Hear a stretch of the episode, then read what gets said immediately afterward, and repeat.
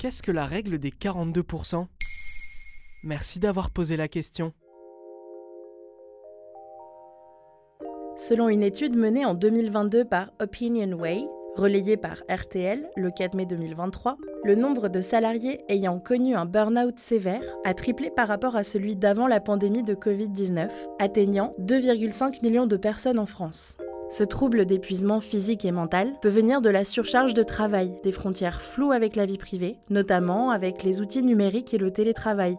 Certaines circonstances peuvent accentuer les risques. Une vie personnelle précaire ou instable, une épreuve de la vie comme une rupture, une maladie ou un deuil. Les personnes perfectionnistes ou très impliquées peuvent être plus susceptibles au burn-out. En cas de signe d'épuisement, la meilleure solution est le repos total bien sûr, mais rares sont ceux qui peuvent se le permettre. Mais une alternative pour prévenir le burn-out est la règle des 42%. C'est quoi? C'est une règle établie par Amelia et Emily Nagoski, deux sœurs américaines, dans le livre Pourquoi les femmes font des burn-out aux éditions Le Duc. Amelia, chef d'orchestre, a fait un énorme burn-out l'obligeant à être hospitalisée. Elle a lié travail, reprise d'études et rôle de mère de famille. Elle et sa sœur se sont donc questionnées sur le burn-out et sur les injonctions qui peuvent peser sur les femmes jusqu'à l'épuisement faire attention à son corps, à ses proches, avoir une maison organisée, faire carrière, garder du temps pour soi. Émilie, médecin spécialiste de la santé publique, explique dans le livre qu'il faudrait, pour éviter de s'écrouler, se reposer 42% de son temps, soit 10 heures par jour.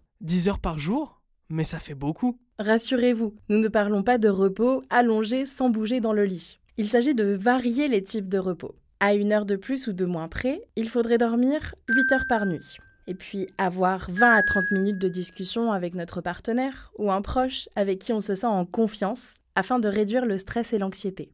30 minutes d'activité physique qui améliore la qualité du sommeil et permettent d'évacuer le stress. 30 minutes consacrées à la nourriture. Ça peut être les courses, la cuisine ou bien simplement profiter du repas. Vous pouvez manger seul ou avec de la compagnie. En revanche, il ne faut pas le faire en travaillant, ni en regardant la télévision, ni même en écoutant une émission radio. Les autrices conseillent de le voir comme de la méditation. Et enfin, 30 minutes servent à faire ce qu'on veut. Cela peut être une séance de sport supplémentaire, regarder une série ou un film, lire un livre, se promener. Le principal est que l'esprit puisse vagabonder. Et si on n'y arrive pas? Même si on ne suit pas exactement la méthode, elle donne des repères à avoir en tête pour essayer de modérer son temps de travail.